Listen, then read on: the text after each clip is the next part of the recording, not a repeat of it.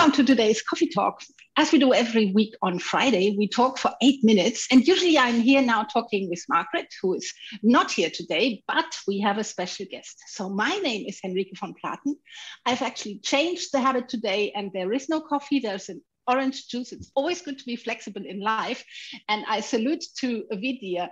Please, Vidir, introduce yourself shortly for our, for our, our listeners. Okay, thank you, Henrike. Uh, well, I am uh, Vidir Ragnarsson. I am uh, head of consulting uh, for PayAnalytics.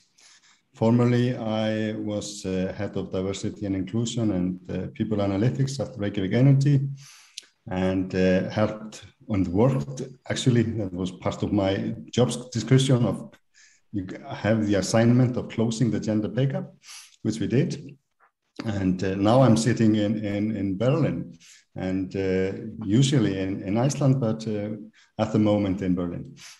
The funny thing is, I see you and I see my office because you're sitting in my office. You can see the FPI behind it. It's really, yeah. it feels good. It feels very good. And when we met, you were working at Reykjavik Energy. And I remember how you told the story about how that worked. And lots of people know it already. We've been talking about that for quite some time. But today I have a, another question for you and for the audience because I know that you took part and know very much about a study that was just done in Iceland. And I would like to give you to us sort of the maybe a short overview of what's inside and maybe I come up with a question or two on the specifics and what we can learn from Iceland even more than what we've been learning already. Yeah.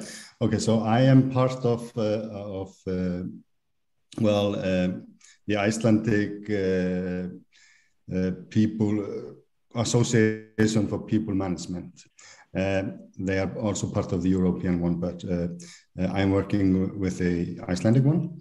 And we did a survey on, on a lot of HR uh, related uh, topics within our memberships and with the companies that are taking part. And these are, well, quite yeah, it's most of the companies, big companies in Iceland, and, and over 300 uh, companies that this survey uh, was sent to.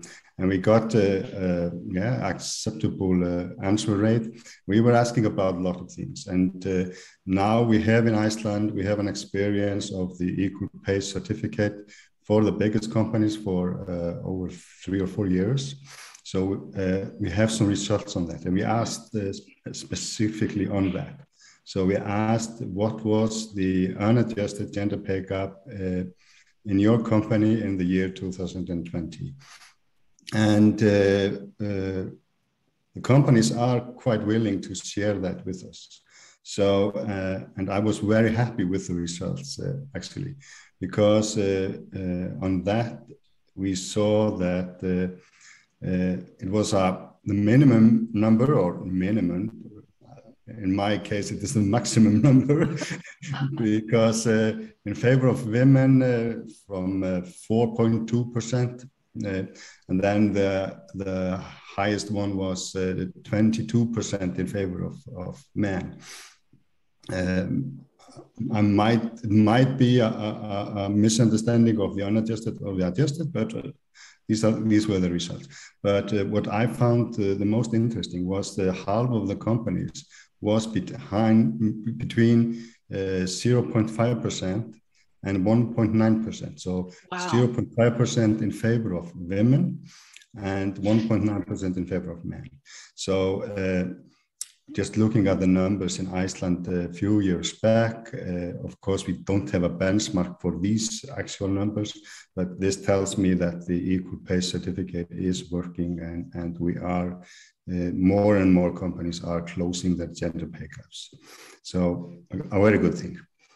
Do you know the, or, or is there the actual um, pay gap for Iceland? Do you have the average for that? Has that changed over time as well? I mean, usually they yeah. don't sort of take that up so often, but. Yeah, statistics Iceland uh, uh, just this September uh, uh, did a did a report on the the status, and uh, that is going down also.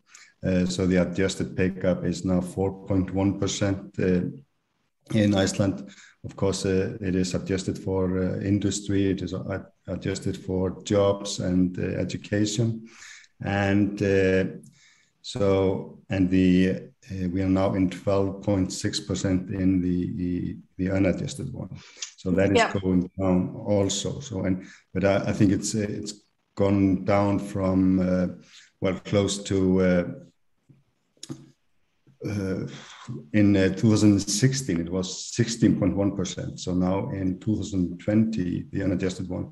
And in 2020 we have, it is down to 12.6 so that is uh, well tremendous results in just uh, four years. 3.5 yeah. on the unadjusted one knowing that we are taking Iceland plus some other things that are around sort of as best practice example for other countries and for legislation, looking at the EU directive and everything, that makes me feel really good because I mean, I know it's not something that happens overnight, but if you can really see this, um, this curve going against zero now without many other different things happening, well, everything changes. You can see that it works when a company starts to sort of um, really think about having to do something about the pay gap and then they start they have to they have the legislation and then they actually manage and you see the connection between the adjusted and the unadjusted you start with one and the other one will will uh, go down as well so um, also, yeah sorry, what else sorry. is there no it was uh, my question what what else yeah. is there so.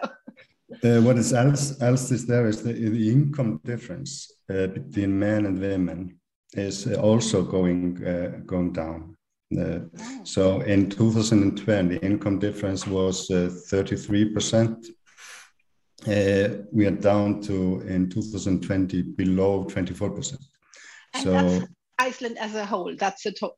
Yeah, yeah this, is, this is the, the, the Iceland as a whole, the statistic Iceland numbers.